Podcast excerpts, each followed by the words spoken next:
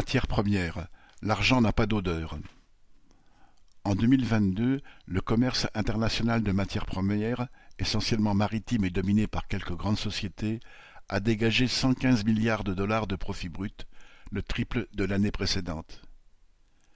Un tiers de ce résultat vient du commerce du pétrole, 40% des autres énergies, 18% des minéraux et métaux et 5% des produits alimentaires.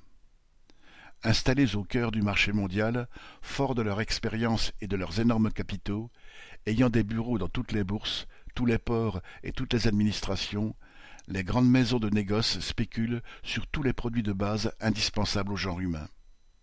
Une cargaison de nickel, par exemple, sortie des mines d'Indonésie et cotée à la bourse de Londres, peut changer plusieurs fois de destination suivant la variation du cours, la demande de tel ou tel pays, l'ouverture ou la fermeture d'une usine, etc.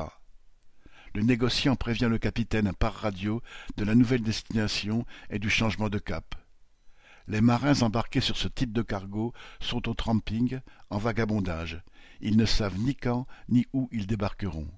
Parfois, sur un vieux cargo tout rapiécé, si la cargaison perd toute valeur, navire et équipage sont abandonnés dans un port, sans ordre, sans salaire, sans espoir. L'an passé, à cause de la guerre en Ukraine et de l'embargo progressif sur les produits pétroliers russes, le négoce d'or noir a été particulièrement profitable, à condition de savoir jouer avec les lois. Le pétrole sorti de Russie peut ainsi être transbordé en pleine mer d'un pétrolier à un autre, changeant au passage de nationalité. Ou bien le brut russe, acheminé par un honnête négociant, peut être raffiné en Chine, en Inde ou en Arabie saoudite, devenant par là même du gazole chinois, indien ou saoudien, avant d'être réinjecté dans le marché mondial par le même négociant ou un autre. Ce trafic est tellement profitable que la location d'un supertanker atteint aujourd'hui cent mille dollars par jour, alors que le seuil de rentabilité est de trente mille dollars par jour. Des cargaisons de gaz américains destinées à l'Asie ont aussi depuis un an été détournées en cours de route vers l'Europe et particulièrement vers l'Allemagne, prêtes à payer le prix fort pour faire tourner ses usines. Des navires emplis de blé, qu'ils viennent d'Ukraine ou de Rouen, vont là où le cours est au plus haut, même si la cargaison est attendue là où la famine menace.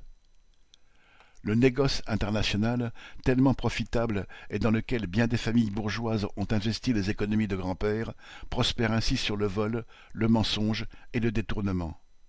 Les trois premières firmes sont Glencore, qui a versé l'an passé 1,2 milliard de dollars au Trésor américain afin d'éteindre des poursuites pour corruption.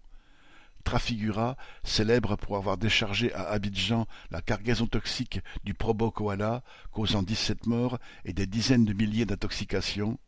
Cargill, un des principaux artisans de la destruction de la forêt amazonienne afin d'étendre la culture d'un de ses produits phares, le soja le commerce mondial des matières premières nourrit un gratin honorable.